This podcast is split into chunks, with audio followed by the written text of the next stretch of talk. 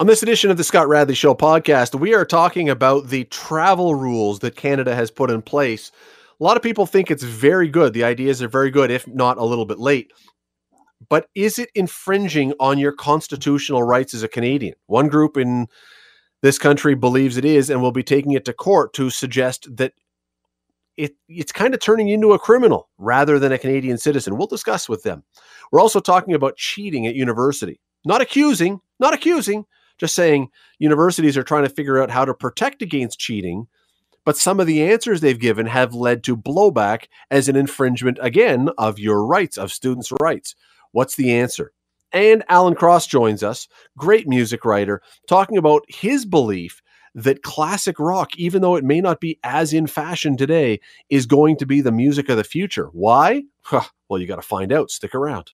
Today on The Scott Radley Show on 900 CHML. There are those of you, perhaps many of you, I don't know, we haven't done the survey yet, who are quite pleased with the rules the federal government has now put in place as it pertains to traveling. A lot of people saying too late, should have done this a long time ago, but a lot of people saying it's about time. And these these are the ones that say that if you come back into Canada, if you decide to go away and you come back, you have to stay quarantined when you come home and then you can get a test done, and after three days of paying your own way in the hotel or wherever else, uh, if you're negative, you can go home and quarantine some more. And if you're positive, you go to a government quarantine facility for longer.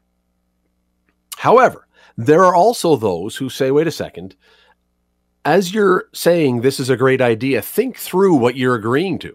This is a serious infringement on our rights as Canadians police and other government people can detain you if you break a law. But what if you're not breaking a law? What if you are just traveling and you haven't committed a crime at all? It's an interesting, interesting position.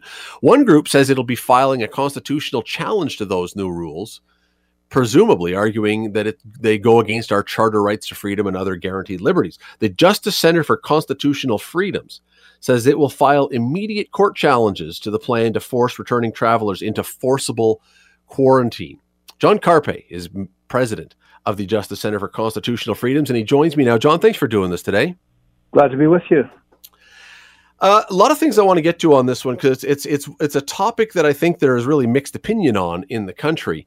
But let's start here because in the past couple days I have read and seen video and heard accounts in Alberta of people being snatched up from Alberta airports and taken to undisclosed locations by government officials of some kind and their loved ones are told they're not entitled to know any details. Now, to be fair, and I want to be clear on this, these reports, these videos, these stories are from Facebook. They're presented from the perspective of a family member who probably have a vested interest, and it doesn't offer a balance on the other side. So I have no idea if there's any truth to them, and I'm a bit of a skeptical guy. Do you believe these stories to be true? Well, yes, one of our clients was a woman coming back from the United States, and um, she actually had a negative PCR test and uh, was deemed to be not good enough. She was taken away to an undisclosed location, and um, the federal government hasn't justified why returning Canadians cannot quarantine at home. And it's very scary when a government can take you away to a secret location. You have no right to speak with a lawyer. Uh, your family is kept into, in the dark as to your whereabouts, and your confinement and detention, which is effectively its imprisonment, is not even reviewed by a judge.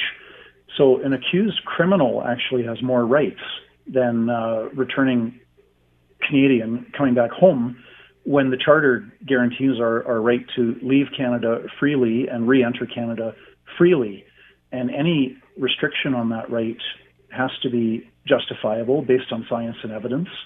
And it's it's rather ironic that governments are using the PCR tests to to generate huge number of cases to justify lockdowns, but now we have instances of Canadians coming back with a negative PCR test, and they're still being taken away and locked up against their will in a secret place. So it's terrifying. Well, okay. So uh, now, again, I, am a skeptical guy by nature. So, you know, I've, I've seen these videos. I saw the two videos. There's two of them that I saw on Facebook, both from Alberta, both telling a similar story. Jason Kenney, the premier of Alberta, says these stories are false. They're not the case. Is, is he not telling the truth, or is he not aware, or how is he saying this doesn't happen? I don't know what's going on in Jason Kenney's mind, but uh, I do know that, that the charter requires the government to justify an infringement of our rights and freedoms. And the, the right to leave Canada and re enter Canada as a Canadian citizen is fundamental. It's only the, the worst, most oppressive regimes that are human rights violators that actually seek to confine their own citizens. And when you can no longer leave and enter Canada freely, then uh, that's the hallmark of a, of a very scary and repressive regime, and it's a lack of respect for, for basic human rights. This is why, you know, in the criminal law system, there you have to be charged with an offense. The police can't just snatch you up and take you somewhere. They have to say, okay, we're we're charging you with, you know, whatever, rape or murder or even shoplifting. We're charging you, and now you have a right to remain silent. You have a right to a lawyer uh, if you do get tossed into prison, you know whether it's just uh, 24 hours overnight or or whether it's for a longer period of time, you get to go before a judge, and the judge has to review whether the state is properly authorized to take your liberty away and confine you to a place against your will. And the the government has to justify and say, okay, well, yes, well, this person's a you know dangerous offender. Uh, they've been charged with murder or rape, so they need to be locked up and none of these rights are there for returning travelers coming back to Canada.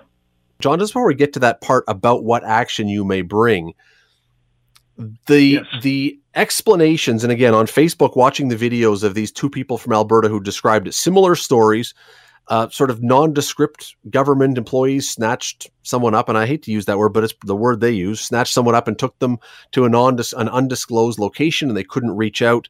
Uh, it all sounds terrifying but if you leave the country of your own volition, knowing what the rules are now, should you not have to follow the rules when you get home, even if they are incredibly extreme? The rule is the rule, and so just follow it.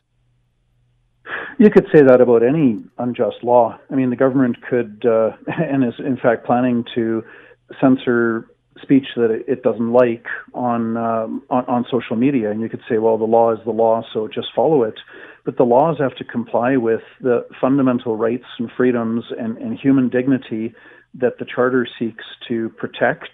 And the purpose of the Charter is to protect citizens from uh, unjust government action. What we have here, and I need to correct something I said a minute ago. Um, this the woman who came back did not have the uh, the PCR test that uh, that the federal government is is relying on. She had a different test that doesn't change the fact that she came back and there's a, a program in place in Alberta that allows people returning to Calgary, uh, as well as I think Vancouver and Toronto, uh, can submit to a test at the airport, quarantine at home for a day or two, and if they test negative, they don't have to be quarantined for 14 days. And so there's no reason why this woman could not have been tested uh, when landing in Calgary and then go and quarantine at home this whole idea of locking people up in what is effectively a prison, insofar as you know maybe it's just a temporary rented hotel and it doesn't have barbed wire, but effectively you're you're put into a prison for one or two or three days without access to even being able to phone your family in a secret location.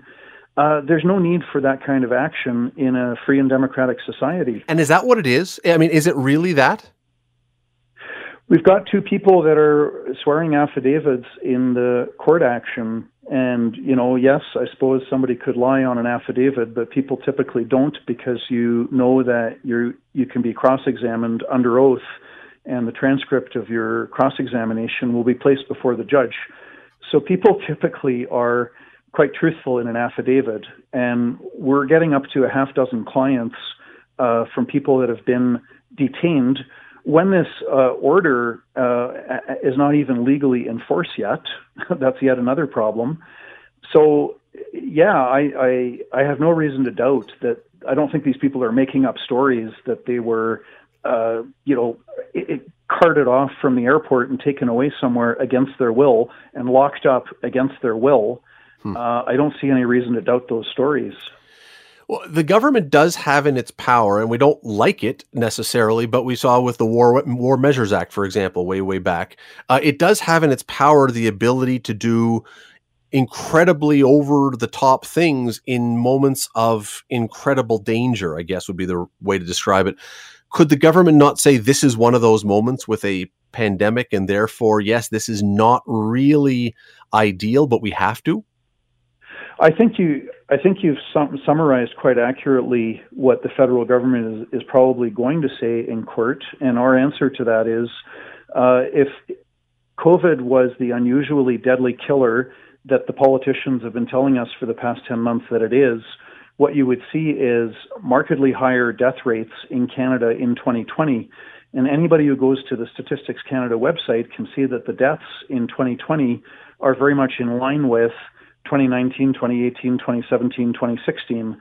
We've got a virus that is harmless for roughly 90% of the population, but that's very dangerous for people in nursing homes.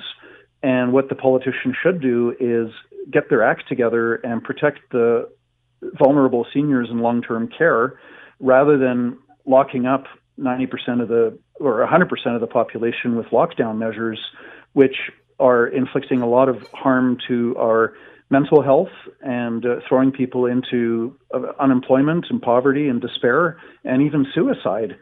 Uh, we've got more people dying of opioid uh, drug overdoses than we do of COVID in uh, in many provinces.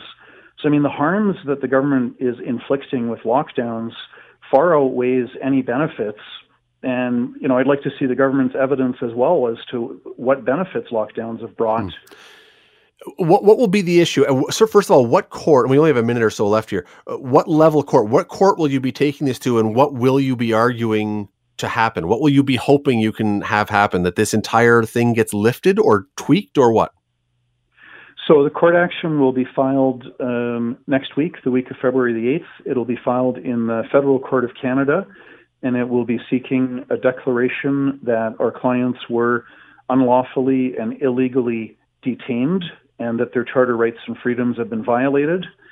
And if the new rules are actually proclaimed into effect, if they are the law, then we will be challenging those as well as uh, unjustified overreach and an unjustified violation of our rights and freedoms as Canadians. You're listening to the Scott Radley Show podcast on 900 CHML. Fascinating situation at McMaster these days. You know that almost all classes are now being taught online. There's a few medical classes and things that are in person, but almost everything is being done online. And because of that, exams are also going to be done online. And when you put those together and you talk about the exams being done online, you theoretically have fertile ground for cheating. Wouldn't be hard to use the internet to come up with answers while you're typing an answer. You could figure it out. Anyone could figure it out. So the school has decided or is planning on using artificial intelligence to ha- to help prevent this. Now, as I understand it, one of the programs that is being discussed or brought in would allow students' webcams to be accessible by professors. So certain cues, not exactly sure how it all works, but somehow if something happens that the and the algorithm finds unusual, the professor could turn in on tune in on the webcam and see what the student was doing. Problem solved? Well, no. As you can probably imagine, some are saying this is a rather egregious privacy infringement. Teachers shouldn't be able to just look in on students' homes through the cameras. So, what is the answer? Dr.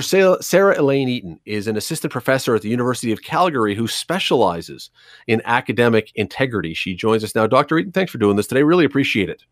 Thanks for the invitation. Uh, I, I, let's let's jump to utopia to start with because we all love utopia. It's a beautiful idea. Uh, the utopian answer would be to say students don't cheat, and it would all go away. But I think you and I and probably everyone else in the world would agree that uh, that would be something we would have low confidence in. Correct?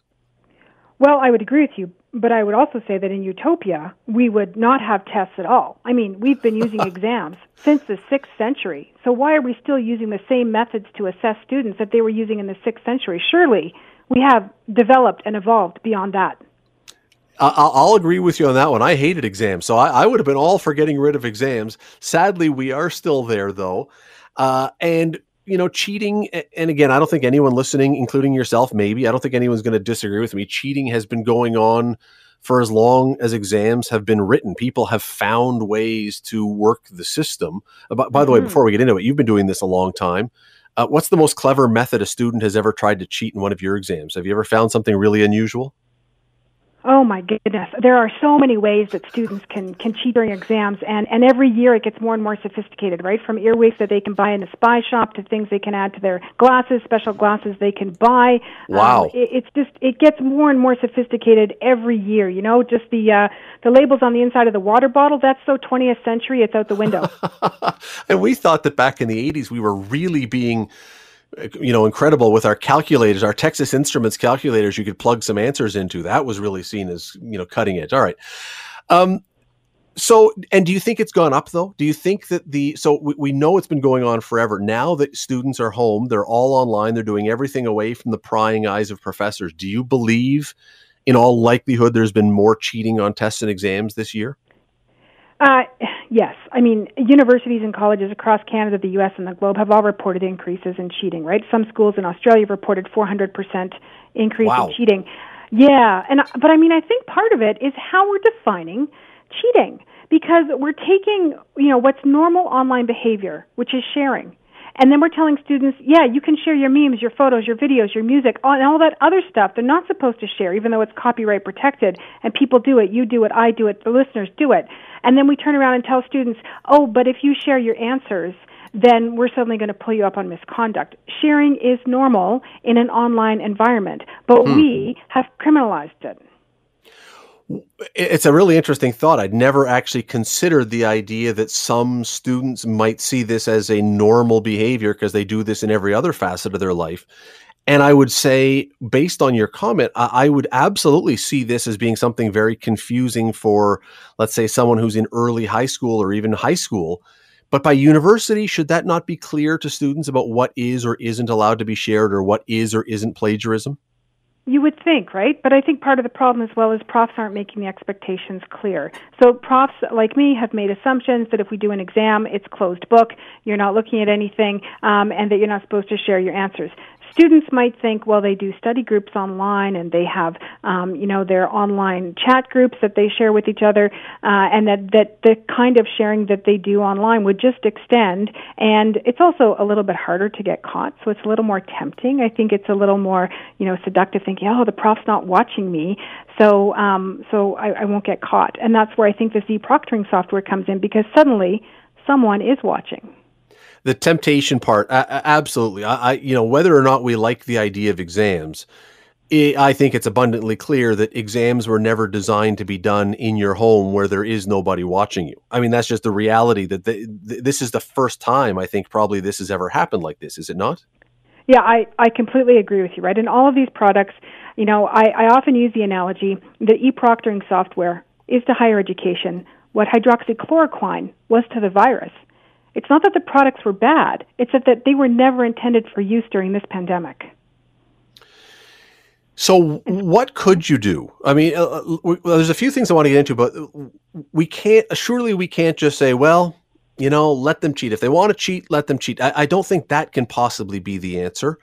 No, I agree. But also, but also, I don't know that having cameras into students' homes because of the obvious privacy issues that could happen there. I don't think that's the answer. So, what is the answer? hmm I'm not sure there's one single answer. I think there's strategies profs can use.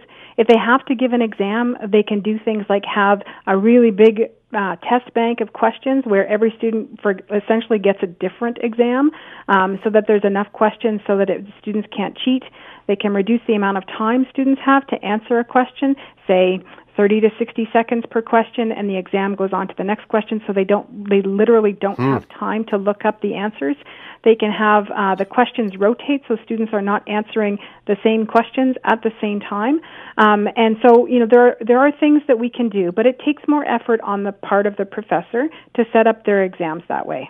You mentioned before that exams, maybe we could just get rid of exams and we could solve this whole problem by eliminating the problem itself. But what other method could we use to test a student when we can't be there in person to make sure they've learned the material and have progressed enough that equally wouldn't have the opportunity to cheat? Like writing an exam, well, you're writing an essay, you could still cheat, you could still play it. What what would be the way we could remove the exams and accomplish the same thing? Um, I think as much as possible, have students show um, how they know and demonstrate through their learning rather than show what they know. So, you know, when I'm talking to colleagues or, or people who oppose the idea of e-proctor, and I say, okay, imagine that as a professor, you want to use this software, but before you have to use it with your students, you have to experience it yourself. So let's imagine a scenario in which you as a professor have to take a test yourself in which you are e-proctored. Um, and we'll make it easy for you. We'll give you a test that you've taken before. Say your driving test. But let's make the stakes real and say if you don't pass the e-proctor driving test from your home, you lose your driver's license. Why don't we create that as a real world scenario for you? Because of course you're a very good driver because you already have your your driver's license because you took your test. Um, and and so that's sort of a real world scenario. But the I mean, it's not really a logical argument because we know that driving skills improve over time as people practice and demonstrate their skills on a daily basis. So a test only captures knowledge on one day in one point in time under specific circumstances. It doesn't actually demonstrate the, the knowledge that a person has to apply their skills in a real world setting which again is very difficult right now. In in most most years, I think you could apply what you're saying rather simply in a lot of ways, but now again because you can't be together, very difficult to figure out how to do that. Yeah, I'll give you an example of one thing I've done with my own students. Now, I teach smaller classes. It might not work with a big lecture class, but I uh, gave my students oral exams. And I can tell in five minutes if they've read the material, if they understand Absolutely. the concepts. And I say, if you summarize this, right? Uh, and I can do it very quickly. Um, again, you need a small class to do that, but it, I, I do it over a video conferencing software. I see them. I know it's the actual student uh, that's registered in my class because I've already given them other opportunities to have them on video. Uh, so I know it's not a stand-in or some exam proxy that comes to write their exam for them. Um, and uh, so I, I implemented oral exams, and they've worked very well. But it caused me to rethink what am I assessing? Why am I assessing? And what do I want to know about my students? I want to know that they've learned. Hmm. One of the things, and I wanted to have you on for a lot of reasons, but one of them was a, a among them was a comment that I read in a story talking about this, and this is this you're you're attributed. This is quote is attributed to you, so please tell me if it's not what you said, but expecting students not to do that, as in not to cheat, is quite unrealistic because we know that students are also under pressure to perform. Um, the idea being, I guess, that because there's so much pressure and because the temptation is there to do to to be able to cheat with online or whatever else, it's unrealistic to think they're not going to. Is that a, a fair interpretation of what you said? Well, yeah, and I, th- I think you mentioned that at the at the beginning of our session today as well, right? And we know that stress and pressure to perform are factors that will contribute to student cheating. So that's that's not new. It's simply changed during the pandemic, and the stress has been exacerbated by the by the coronavirus. And I agree with, with all of that, but is it a cop out though to say that because of the pressure and because it's there and because of the temptation that we should just expect or sort of realize students are going to do this? Is it a cop out? Does it give them an excuse for doing something they shouldn't be doing? Oh gosh, no, no, no. It doesn't give them an excuse, but it does make us think. If students are going to test uh, cheat on exams, then you know there's a couple of different parties involved here. There's the teacher, there's the student, there's the school, um, and so if if the exams are part of the problem, um, how do we rethink exams? Uh, and so I don't think it's always all about the students. I really do think that my fellow faculty members and educators bear some of the responsibility in the conversation to actually ask themselves, how do I best um, have assignments, assessments, tests, whatever, to really allow my students to show me what they know. Because if I create a multiple choice quiz that's unproctored and they've got a lot of time to do it, um, in fact, if I was given that test, I might be tempted to cheat. And in fact, you're daring them. Of our listeners might be. Yeah, they might. Yeah, you're daring them to cheat. I I I, I get mm-hmm. that. I don't I don't agree with it. I don't think we should we should say it should just happen. But absolutely. Now to that end, so we are in very unique circumstances right now, and maybe mm-hmm. this is just medieval old school thinking that I'm going to throw out there, but our universities, our professors right now, do they have the arrow in their quiver to say, look, I know some of you are going to try to cheat, but I have the power if I catch you cheating to expel you from university. And so if you have the hammer of Thor hanging over their head, is that enough to convince them not to do it, that the risk is just too high? Um, yeah, it is a little medieval, to be honest. Um, and I think at many Canadian universities, the prof wouldn't actually have that power. The prof would report it to an administrator, and the administrator would, would make some decision. And then they would consider factors like, is it the student's first offense? Um, how, you know, how egregious was it? Um, and so forth. So there would be a number of different factors. But I think what you're asking me is, is the threat of consequence enough to diminish the probability of misconduct? The answer is probably yes. If students know that there are real consequences, if students, if schools don't impose any consequences, it can also signal to students that either the teacher or the school doesn't care. So it's on both sides, right? We talk about upholding integrity and the expectations of conduct, and if those expectations are violated, there's we expect, uh, you know, if students are found responsible, that we hold them to account for that. So we still need procedures in place to um, to tackle those who whether they've made a bad decision once or they um, engage in serial misconduct, as we call it, you know, continued behaviors over and over again, that we have structures and systems in place to address that appropriately. You're listening to the Scott Radley Show podcast on 900 CHML. Want to bring in uh, Alan Cross? Um, let me let me set this up for a little bit. There was a scene in the fantastic documentary about the history of the Eagles. I don't know if you ever saw it. It was on Netflix. I don't know if it's still there. Great documentary. Anyway, Glenn Frey, who's the late great Glenn Frey, made a rather profound observation as he was talking in this about the history of the Eagles. He pointed out that a big part of the reason for the band's longevity is that they were producing music and they were really hot for a long, long time. And just as it seemed they were petering out or going to break up, classic rock stations, radio stations began to emerge. And so they went right from their performing, creating days into classic rock stations. So their music never stopped. It just kept going, rolled from one venue into the next. Here's the thing though the strength of those stations came from the eagerness of baby boomers and Gen Xers to hear the music that they grew up with and they loved. But what happens when those people begin to disappear? And sadly, they are. Does that music not just die off as well? Not necessarily. Let me bring in Alan Cross. He is the writer, the producer, the guy behind a journal of musical things. I would argue that he is Canada's best music writer. He joins us now. Alan, how are you tonight? I'm okay. You know, every day is Groundhog Day. every day is. Just today really is. Uh, it seems to me when I when I think about this, and you have a very compelling argument to make, but it seems to me when you're talking about a time of hip hop and Drake and Taylor Swift and throw in whoever else you want in that, uh, the, the idea that somehow Bob Dylan's music is still going to get another life and be going strong in 20, 30, 40 years is far fetched. But you argue that it likely will. T- take, take it away and explain why you think that this stuff is not just going to die out. Okay. Now, if you've been following developments in the music industry, you'll know that a number of companies, there's about a half a dozen of them, with more coming in every once in a while, who have been buying up the publishing rights, the copyrights to a lot of classic music. Uh, Bob Dylan would be one. Neil Young. Neil Young. Yeah. Uh, yep. Stevie Nicks, Lindsey Buckingham, Mick Fleetwood, all from Fleetwood Mac, uh, and a whole whack of others. And what's happening is that these artists are getting their future royalties up front. And we're talking 80 million, 100 million, 150 million, 300 million dollars all up front. They're all in their 70s. So why not enjoy money, the money that your music is going to make now rather than have the money come in after you're dead you can't do anything about it. And this also creates an opportunity for you to deal with taxes and estate planning and inheritances and, and all that sort of stuff. Plus, you can live out the rest of your life in with with pure financial bliss. You don't have to worry about a thing, which is a big deal because a lot of these artists aren't making any money anymore with record sales. They're not making a lot of money with streaming, and because of COVID, they can't go out on the road and make big dollars every night that they play.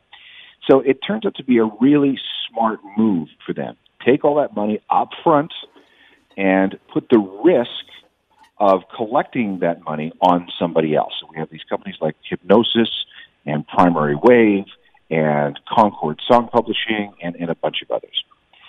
So uh, what they've done is these companies have incurred a tremendous amount of debt by buying these catalogs they are going to have to figure out how to make their money back and to turn a profit. Now, this is a, a long game.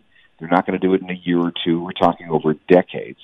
They think that they can unlock the value in these songs and keep this music generating cash for for years to come. Where? Okay. How? Because th- this That's, is the question that I've had. The, it makes sense for the artists. The artists are brilliant for doing this. You're absolutely right. But now you've got changing tastes in music. So if I buy the catalog, where am I selling this to or playing this? And who's the audience that wants this once the boomers and Gen Xers are gone? Well, I, their thinking is that this is, these are great songs that will appeal to everybody of all age groups from here on in. And what they're going to have to do is make sure this music gets in front of uh, everybody so that they will continue to, um, you know, enjoy it. So, okay, how are you going to make your money back? Well, you're going to make it by licensing this music to other uh, other things like TV shows, movie soundtracks, um, and that sort of thing there's going to be a full court press making sure that this music is front and center when it comes to streaming music services. In fact, if you look at some of the stats right now, you'll find that some of these heritage acts are actually uh, out streaming a lot of current acts, which is good because that is, is generating cash. Um, then, you know, we can look at things like uh, hologram concerts. You know, that's a, a type mm. of hmm. performing art, so you would see money realized from that uh, virtual something virtual concerts perhaps. There's there's there's uh, there are a lot of things that we perhaps don't even un- can't even imagine just yet that are that's going to be uh, used to earn this money back to make this money back. Now the problem there is that there will be a tremendous push on this older music this music in the last 60 years into popular culture. And that could mean that this music will be tremendously, tremendously uh, ubiquitous to the point where it overshadows new music coming out. Mm. And a lot of new mm-hmm. artists will have their careers smothered in the crib simply because these big companies need to make the money back recycling this, this old music. It isn't, you know, it used to be that if you were, let's say, you know, 17 years old right now, uh, back in the day, you would never listen to your parents' music. Uh, that just wasn't done. You listen to your contemporaries. But these days, with streaming, all people care about is is it a good song? I don't care if it's from 1967 or 1975 or uh, 2021. Is it a good song? Yes, I'll listen to it. So it's not just the Gen Xers and the baby boomers. It's also uh, the millennials and everybody that's coming behind them who are music fans, and they, you know, they they don't care how old the music is as long as it's a good song. So.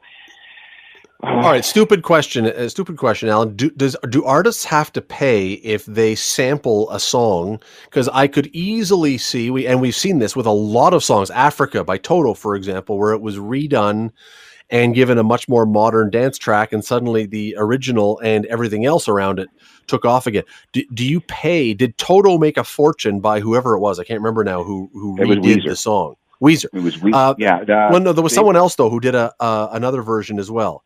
Um, well, regardless of who does it, what they get are the publishing royalties from that. And uh, so, if, if I'm Toto and, and Weezer, for example, has a big hit with a cover of their song, they're happy. They're making money from that. Nobody has to ask permission to cover a song, but you do have to go through the performing rights organizations, uh, you know, because you've recorded somebody else's song and that song gets played in public. Uh, the performing rights organizations will then collect fees and pay the original composer of that. Sort of, that what song. about sampling? If you just take a uh, chunk of the song, you you have to clear your samples.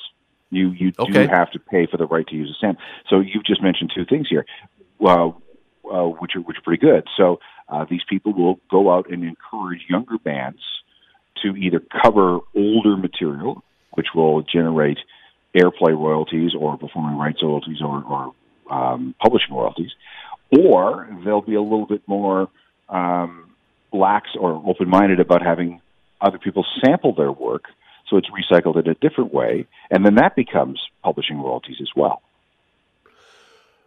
Did I? I obviously misunderstood because I always thought that and I don't know why I thought this, but that public that uh, trademark protection expired after 50 years. That 50 years on, all of a sudden, a song became the public domain and anybody could use it for free. Uh, not the, not no, true. It, not true. It is in Canada. It is uh, the life of the composer plus 50 years. So if somebody dies today, 50 years from now, that song will go into the public domain unless there are changes to the Copyright Act. In the United States and other places, it could be 70 years, it could be 75 years, it could be life plus 95 years. Canada's a little bit behind on that one. But life of the composer or life of the owner. So if someone has bought the rights now, does is it his or her lifetime plus 50? The, the way the copyright law is written right now, it's the composer. Okay. So how much of this comes from the fact that um, if you are someone who is in the music business and you have people under contract right now who are producing music, so much of it is being streamed, not necessarily sold as albums. And you're you've talked about it on the show before. You're making millicents per stream, almost nothing. There's not necessarily that huge money that's available for the current artists, and so you're looking for other ways to find revenue streams.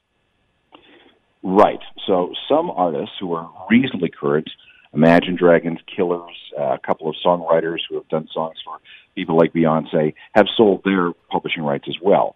So they are able to, you know, get the money up front and then continue their their songwriting careers or their performance careers without having to worry about money. But there's an awful lot who don't fall into the category of the big, big names right. and all right, another one that uh, that popped to mind when I heard this. Uh, years ago, when I bought season one of WKRP in Cincinnati, the box set on DVD. I don't even know if they make DVDs anymore. That's how uh, how fast we move these days. All the music originally, the original WKRP in Cincinnati, it had the Who and it had I think the Stones and it had all the original bands.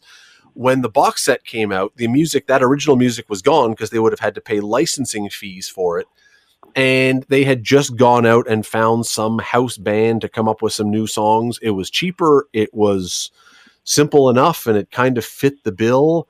And so, if you're talking about trying to, if you need to find music for background for a show or for whatever else, why go to these people who have just bought these expensive catalogs and pay the big bucks as opposed to just doing the way cheaper route and find some band that just wants to put out some music and get paid a little bit?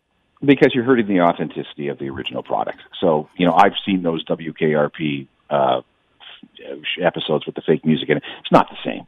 I mean, the thing that made WKRP so interesting back in the beginning was the fact that they were one of the first uh, first TV shows to use real music as as part of the show. And it, back then, there was all kinds of issues about licensing that never got really never got solved. And uh, there has been a, a change in that in that uh, there is a new version of the WKRP series with the music intact because they went out and, and, and finally um, licensed the music. But there are other programs that haven't haven't had this solved. Have you ever wondered why we don't see DVDs of SCTV? There isn't one. Nope. And you know all why? right, why not? No, it's all the music. It's the the licensing of the music and, and, and some other elements in the in the uh, in the TV show. They never bothered to get permission to use the music. So as a result, uh, we don't see you don't see SCTV in, in, in reruns. You don't no. see it on DVD or Blu-ray. You don't see it you know anywhere except maybe some some clandestine versions uploaded online. It all has to do with with the music, and, and nobody is really sure who owns what and who needs to be paid. It's it's a real mess. And speaking of a mess, you, you touched on something that I think is really troubling. And now, look, I, I, I'm okay if you know they set me into the ground someday, still listening to Rush and Boston and whatever else. I mean, I'm okay with that. But we have a lot of people, a lot of new musicians who are coming out, and you bring up a valid point. If they're spending a fortune, hundreds of millions of dollars, some of these companies, on these catalogs, and there's only so much money in the pie that theoretically, maybe not even theoretically, practically means there's less money for new artists, eh, which means yeah. you're going to be squeezing them out of the game. It's very possible. That's one of the things that, that some people are really concerned about. And don't forget, we're we've only we're only at the beginning of these big publishing catalog purchases.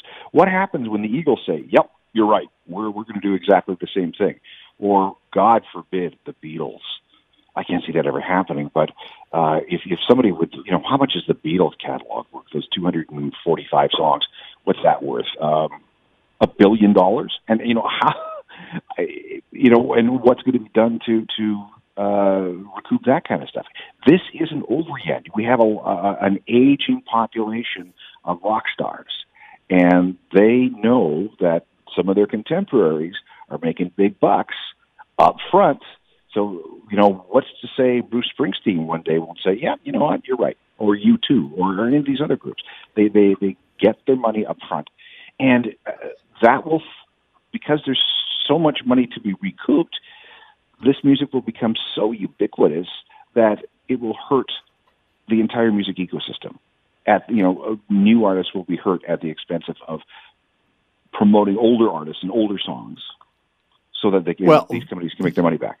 Yeah, that and the fact that we're going to hear a Beatles song selling every single beer and shoe and car and everything else at some point. I mean, all these songs that we think of as, and not just Beatles, but we think of these songs almost as sacred, are suddenly going to be popping up on commercials left, right, and center.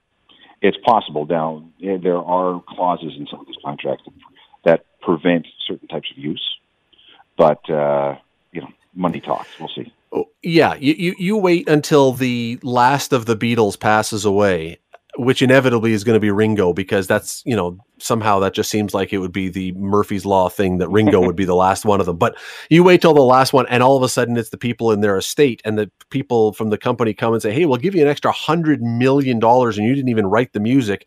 You think they're going to say, "No, we really must protect the integrity of the music"? Come on, they're they're taking it's, the money, and it's going to be on every car commercial you can find. It's going to be interesting to see, isn't it? You know, what if Led Zeppelin decides, yeah, you know what? I want all, all our money up front. What if, you know, I said the Eagles. I'm trying to think of some others.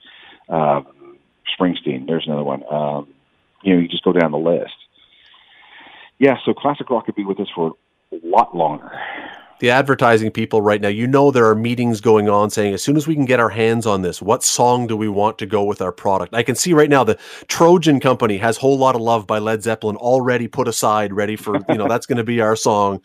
Uh, and on and on and on. Yeah, it's uh, it, it is it's amazing. I mean, good for the good for the classic legendary bands, I guess. But boy, if you're an artist coming up and you're not one of the biggest out there, boy, it, these look like well, they could be uh, interesting times. You better be good. He, even a mid-tier band. I mean, you may have noticed "Closer to the Heart" by Rush is being used in a commercial now. Not the original, but no. a cover of it. Uh, "Ahead by a Century" by the Tragically Hip is being used. Not the original, but a cover in a TV commercial. Oh, there's more coming. There's way more coming. Uh, and you know that I'm okay generally with the idea. I'm not one of the people who says, you know, you can never use a great song in a commercial because it always ruins it. That closer to the heart version is like, oh, please, who in Rush gave the go ahead for that soft Nobody sounds of. Oh. Nobody. They they sold their their catalog for twenty well, million dollars to a company called Anthem, and we used to be called Ole. Now it's called Anthem. So so uh, they have no say. yeah, oil of Olay. It sounds like when you hear that commercial. Anyway. Alan Cross, uh, you can read his commentary. Why Alan Cross thinks classic rock may be a threat to music of the future. You can find it at globalnews.ca. I go to a journal of musical things. You can find it there. The Scott Radley Show, weekday evenings from 6 to 8 on 900 CHML. Scott Radley Show podcast is available on Apple Podcast, Google Podcast, and wherever you get your podcasts. I'm Scott Radley. Thanks again for listening, and do not forget to subscribe to this podcast. It is free. You will never miss an episode. And also, be sure you rate us and review us. Whatever you think of us, we'll take it. Thanks for listening.